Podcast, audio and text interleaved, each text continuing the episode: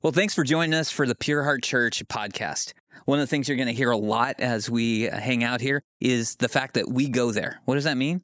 It means that we talk about what's happening in our community, in our church, uh, in the world, in our lives. You get a look behind the scenes of what's happening with different events. Look outside the four walls of Pure Heart Church and other ministries, what God is doing in the community, in ministries around us.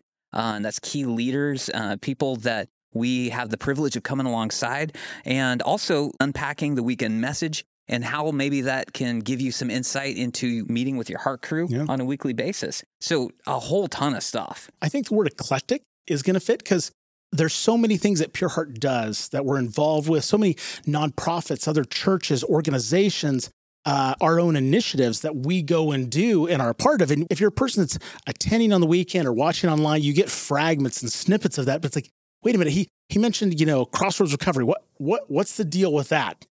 And suddenly being able to have people on the couch and unpack more of their story and be like, hey, wait, what can we celebrate that God's doing um, in your ministry, in your organization, in your church uh, getting to know people's personalities. You see people on stage that are, you know, oh, they they must have it, you know, all figured out or wherever they're they're singing on stage. It's like, man, there's they there's don't people they all. Don't. None and, of it's figured out. And none of it's figured out. And it's people with real stories, real lives, and and suddenly I think it's going to give an opportunity to kind of pull that curtain back and be like, hey, let's let's just share about who we are as a church. And again, the idea is okay to not be okay.